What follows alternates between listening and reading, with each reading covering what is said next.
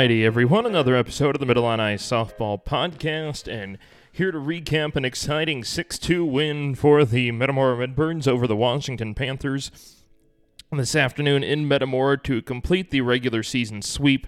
And I want to emphasize regular season because I'm still writing my bracketology and saying that I think these teams will meet a third time for the sectional championship right back on this field in June. So don't put a whole lot of stock into that because, like I said, I, th- I think this will not be the last Metamora Washington meeting uh, this season. It was an interesting game. Metamora worked the pitching count well. Uh, Ogden in the circle. Uh, spots were a little shaky early. She ended up finding her groove as the game progressed. Uh, but that ended up being the difference, that early spot where Metamora spotted her 60 pitches in the first two innings, 37 in the first, 23 in the second, uh, two runs in the third, or I can't even talk, two runs in the first, three runs in the second, and added on one in the third to get their six runs. Uh, starting with that first inning charge, uh, Katy Ramage had a single, Ellie Schaefer had an RBI single, Kerrigan Hartnett had an RBI single, and Nora Johnson drew a walk as well to get that early two run lead. Uh, and then the second got even better. They were making good contact. And Coach Linder will mention this in a little bit. They were also doing a good job against the off speed of Ogden. That's one of the things that if you want to be as good a pitcher as she is, you have to do well on the off speed. Otherwise, you're in trouble. And Metamora, at least early on, was doing a good job of being patient with it. They were either getting foul balls for the most part, sometimes pretty solid contact, and that's what happens when you're patient. In that second inning, a Brie Bessert single, a Cadence Till single, RBI single from Katy Ramage, and a two run single from Ellie Schaefer, part of a two hit, three RBI game for her. And then they added on one more, like I said, in the third. Uh, a couple of leadoff hits for Kerrigan Hartnett and Nora Johnson before Sydney Trentman. Well, I should add Maddie Mooney sacrificed her over, or sacrificed one of them, both of them over, uh, and then Sydney Trentman the RBI sac fly to give the Redbirds their six runs. Now, from there, like I alluded to, Brooklyn Ogden was as she is advertised per se. Got into a lot better groove. Uh, those last three innings that she pitched against the Redbirds, only one base runner. That was a Nora Johnson single in the fifth. Fourth inning, one, two, three. Fifth inning, five bat, four batters. Sixth inning, one, two, three. So after those 78 pitches within the first three innings, just 39 between the last three. So a much better job on the back end of the game.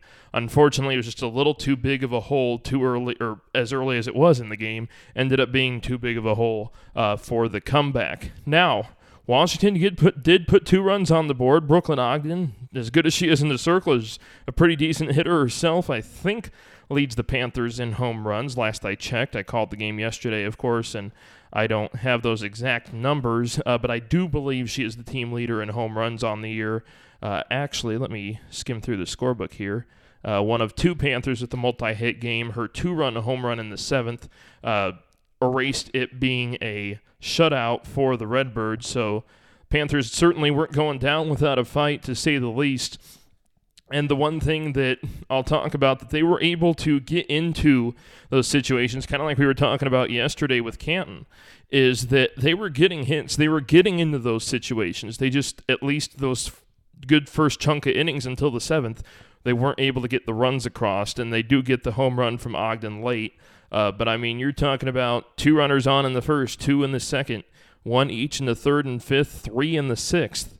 So and, you got to give credit to Washington, especially in that sixth inning. Uh, after two straight outs, and again, Metamora leading 6 nothing at the time, very easy to be doubtful about that situation. Lace off three straight singles Ellie Redling Schaefer, Layla Harris, Sylvia Franzoni.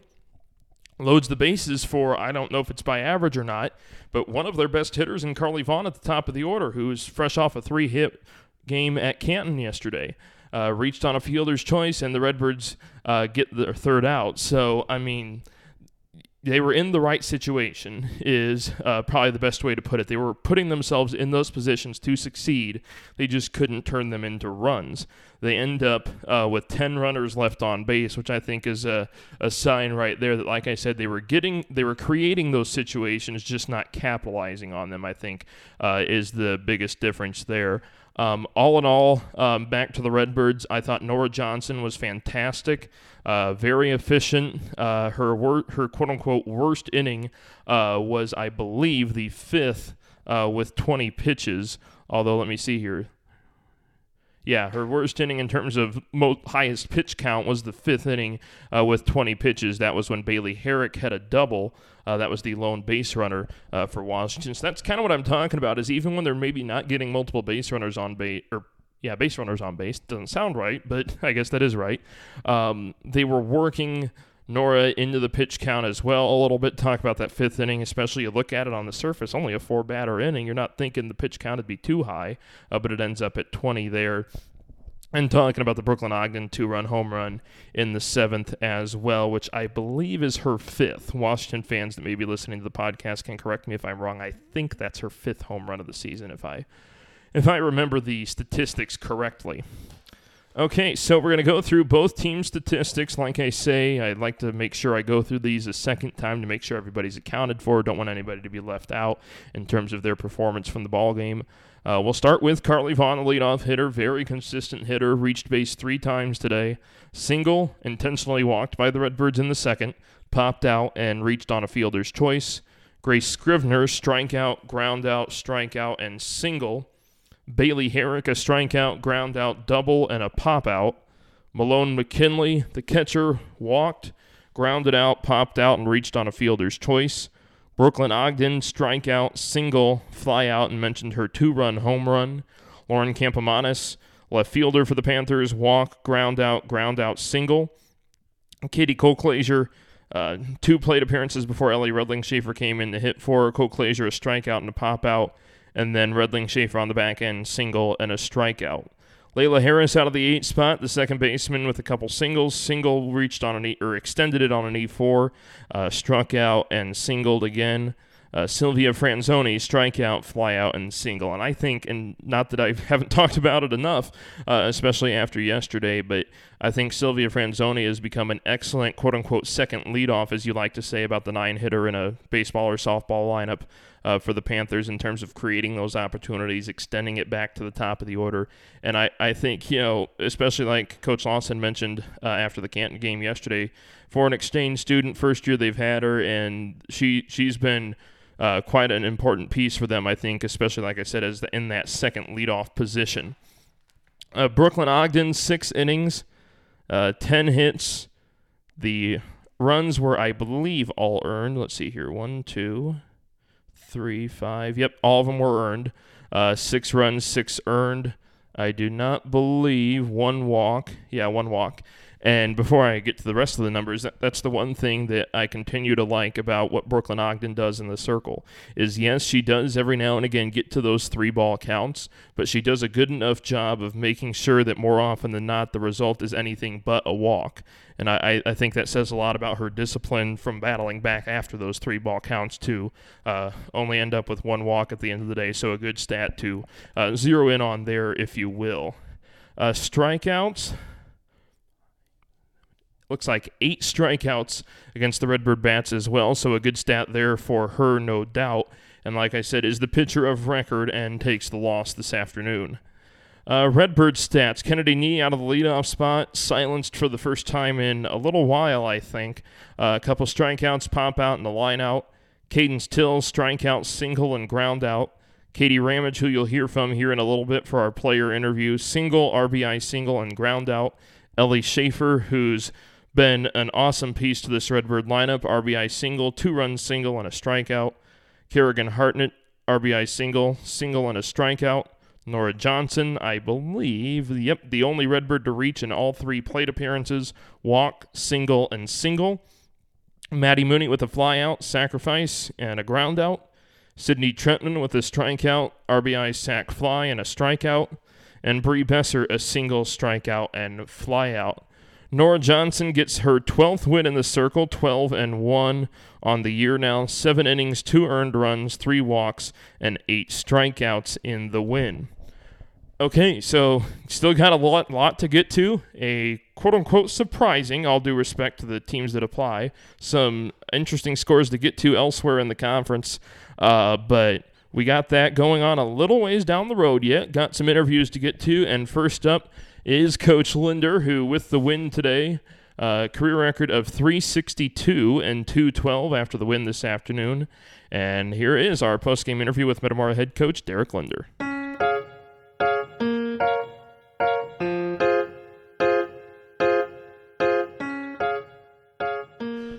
Well, Coach, the one thing I talked about with Katy is it seemed like one of the big keys going in today, and we know her we'd like to think as well as anybody, is countering the off speed from Brooklyn Ogden. A, do you agree with that? And B, how do you think y'all did against that today? You know, I thought we were really patient sitting on it, which was nice. Um, she kind of hung a couple of them, and that's that's what we got. Um, but you know, just like watching Katy, you know, hit. She just kept fouling off those off-speed pitches that were really good pitches, or the you know the the, the pitch on the outside too. You know, and I was really proud of our our, our approach at the plate there. I feel like I know the answer to this one, but I feel that start to the game, two runs in the first, that actually I think forced. Yeah, it was a 37 pitch first inning, a 23 pitch second inning to not only force Ogden 60 pitches into her pitch count, but to be up 5 nothing at that point. You have to be pretty pleased with that start to the game especially after they had to play yesterday, um, you know, versus Canton, and they pitched her there. And so, you know, to be able to do that, that's important. And, you know, little things win games and when little things win championships. And sometimes, you know, being patient at the plate is the way to go. Sometimes jumping on first pitches against somebody that throws, you know, tries and gets ahead of you is the way to go with her. You know, we had to be patient and that play it off for us you could say per se you have a little bit more of a stranglehold on the standings now, but how important is it to not be satisfied with that and continue to take it game by game all the way up until the 14th game is through? Well, I think we already learned our lesson on that one with Pekin, and um, you know I don't think that that will be a problem with our kids. But you know we just got to go out and win one game at a time, and if we can go out and win one game at a time, you know the the outcome will take care of itself. So, you know, it's it's about the process. It's not about the outcome, and that's I think sometimes kids uh, today, especially and parents and, and even coaches, um, forget that it's about the process, and the process is really really important.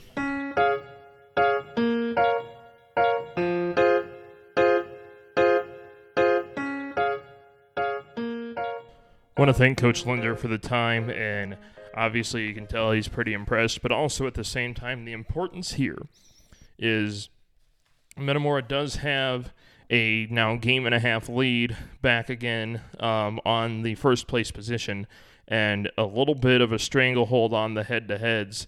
Um, with the exception of Pekin, who I think is still in the conference title race for sure.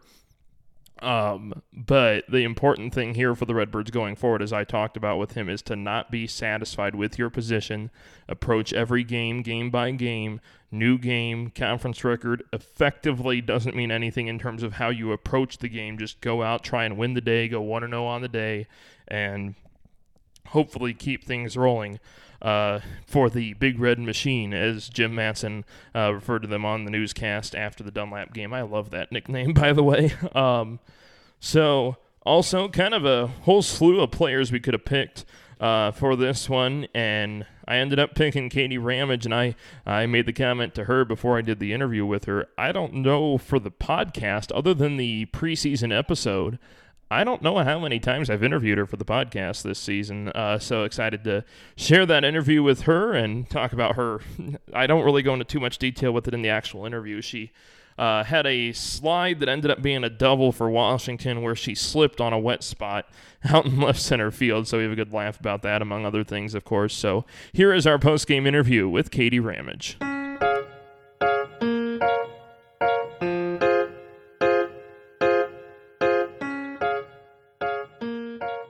Well, Katy, I think obviously we got to start with one interesting part of the game. I thought was how you guys countered Ogden's off speed. I thought you did good against it in the beginning, then things kind of slipped off. Kind of talk about the difficulty of trying to face a pitcher with that good off speed when she's at her best. Absolutely, because for me personally, I know you know she's going to try and get me with that off speed, especially being like a good hitter like Cadence Till. I mean, with us, she's going to pitch that changeup a lot, and most likely more than once in a bat talk about how important also it was to jump on it early. And I think that was kind of how the game went at their place, if I recall, because I was saying that's too good a team to n- not need to score any more runs. Kind of talk about the importance to have that mentality against a team of that quality. Scoring early on them is big because you know they're always going to fight back, especially with good coaching over there. I mean, they're all going to be able to hit in the bottom of the seventh. Obviously, there's a lot of regular season ahead, but I think a lot of people think this could end up being a third meeting down the road. Is that just kind of a back thought at this point until the bracket pans out the way it does, or kind of tell me about that? I mean, we got several more games until then, so I'll worry about that when we get there, but we got to take care of business for the rest of the regular season. Are you now fully aware that left center field is still in a puddle? Uh, yes, I'm coated all I'm coated all over with mud, feeling like a wet sock, but you know, we'll get through it. How, how big was this win just in general? Because obviously you beat them once. Last time you played them the second time here didn't go so well. Was that kind of part of in the back of your minds going into today? And now you can probably speak on it a little better now, hindsight 2020. Absolutely, yeah. I mean, last year was a little rough for us, and we came out today and proved that you know we can beat a team back to back just as easily.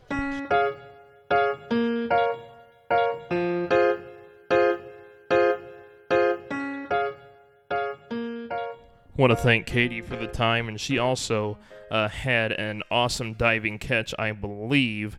Uh, it was the inning ending catch in the top of the fourth inning uh, to secure a 10 pitch fourth uh, for Nora Johnson as well. So, another good defensive game uh, for Katy. Um, and I made I made the comment up in the press box.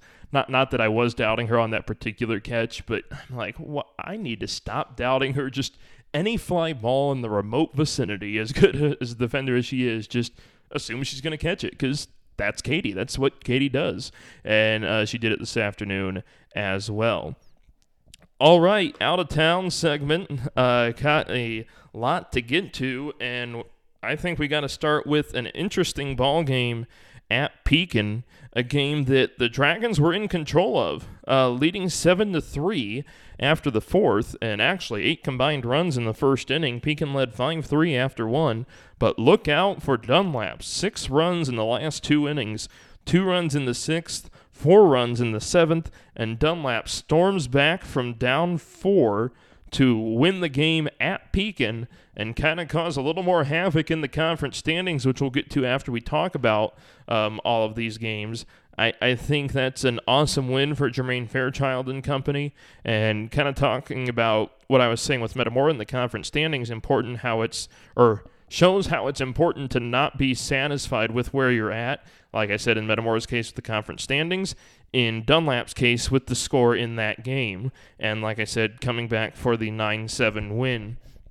Uh, Britton Bailey was their leading hitter for the game. Four hits, talking about Pekin, of course. Four hits, two RBI. Uh, Davis, three hits. Brogan Hall, couple hits as well for the multi hit games. Uh, Emily Matthews has been huge for them over the last couple games. She had a couple RBI along with Bailey, who had two as well. Uh, Brogan Hall, the pitcher of record, takes the loss. Seven innings, 12 hits, nine earned runs, no walks, and six strikeouts on 120 pitches. Dunlap had a couple hitters that led the way for them. Ella Cunningham with three hits, uh, Gabby Drake with three, Shelby Covey with two. Shelby Covey had the big day uh, with just under or just under the hits lead, but did have four of Dunlap's nine RBI on the game. Uh, Justice Cruz had a two RBI game as well. Shelby Covey homered twice. Mara Hindenburg homered. Gabby Drake homered. Justice Cruz homered.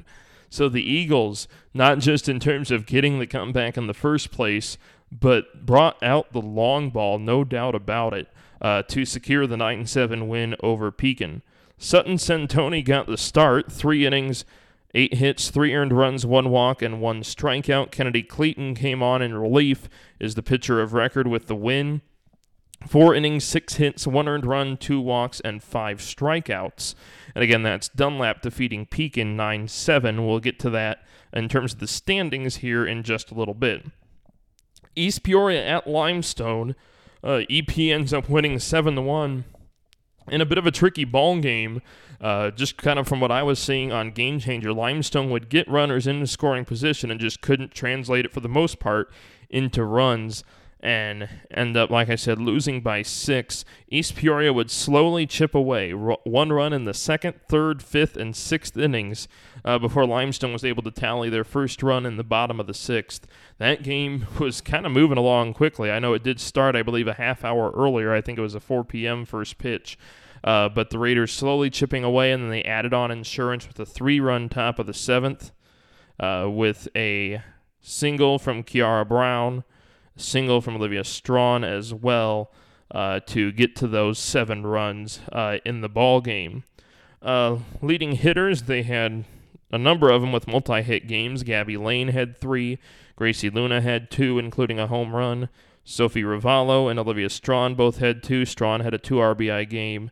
Uh, as well. Meadow Terry, the pitcher of record, with the win, seven innings, three hits, one earned run, five walks, and nine strikeouts. Limestone, three hits on the game uh, from Liz Grube, Abby Heerman, and Hannah West. RBIs from Grube on the home run, and number of walks drawn, five in total. Uh, Sewell, Heerman, O'Neill, Marvin, and West all draw walks. Liz Grube, the pitcher of record, takes the loss six and a third, ten hits, three earned runs, three walks, and six strikeouts. Maddie O'Neill finishes the game off in relief, two thirds of an inning, one hit, no earned runs, no walks, and one strikeout. Again, that's East Peoria over Limestone, seven to one. And our final game to talk about Canton uh, run rolls Morton in five hittings, twelve to nothing. Um, a one hitter uh, thrown by Tori Birch. Uh, for Canton. We'll start with their leaders, and there were hits aplenty, of course, with 12 runs on the board. Walters with two, Goforth with two, Smith with two, Birch with two, Turner with two, Murphy with two, Shaw with two. So basically, their entire starting lineup with a multi hit game. Their RBIs, though, a little less spread out. Not that that's a horrible thing. A win's a win, right? Tori Birch with a four RBI game, including a home run. Avery Smith with a three RBI game, including a home run.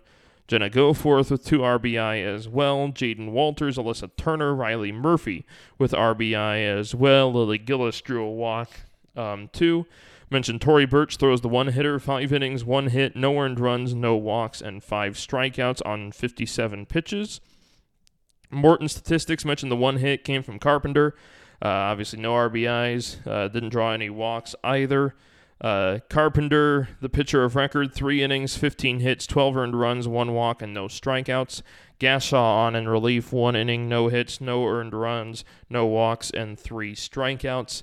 And again, that's Canton defeating Morton 12 to 0 in five. All right, so one o- only one other order of business to get to before we call it a night, and that's an updated look at the Mid Illini Conference standings. Metamora regained its game and a half lead on first place. It was only a half game entering today. Uh, they pick up a game on Washington. Redbirds 19 and 3 overall, 7 and 1 in the conference. Uh, Washington currently sits in second place, 11 and 5 overall, 5 and 2 in the conference. And then a three-way tie for third right now. Uh, Pekin is 11 and 3 overall, 5 and 3 in the conference. East Peoria is 16 and 5 overall, 5 and 3 in the conference. Dunlap is 12 and 5 overall, 5 and 3 in the conference. Then outside of the tie, Canton in 6th place, 7 and 9 overall, 3 and 6 in the conference.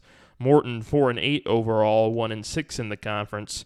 And rounding it out with the Limestone Rockets 4 and 9 overall, 1 and 8 in the conference. So, one more time, your winners tonight Metamora 6 2 over Washington, East Peoria 7 1 over Limestone. Dunlap, a big winner at Pekin, 9 7. And Canton, a 12 0 winner at home against Morton. Uh, no post-game podcast episode tomorrow, although there are conference teams involved. Uh, that's because I'm headed up to Pontiac to call Lemont at Pontiac and what should be an awesome, I think, pitchers duel, um, especially if it's Elena Kraus versus Sage Margetko. By the way, Margetko just threw a perfect game this afternoon for Lemont, uh, so it should be a very intriguing matchup uh, tomorrow afternoon in Pontiac. If you're curious, I like I said, I'll have the call of that one on Mixlr. Uh, and if you've listened to my broadcast before, you know the drill 415 pregame, 430 first pitch for Lemont at Pontiac. Our next postgame podcast episode, though, won't be until Monday. That's May the 1st.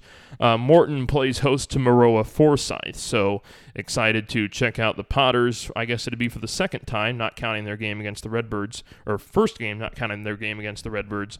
Uh, so excited to head out to Birchwood Park on Monday and catch that one. So, want to thank Coach Linder and Katy Ramage for the time post game, and as always, want to thank you all for tuning in. Again, Metamora a winner 6 2 over Washington, regular season sweep, but do not put much stock into that. I would not be surprised one iota if these two teams meet again for the sectional championship in June. So, want to thank everybody for tuning in. This has been another episode of the Mid Illini Softball Podcast.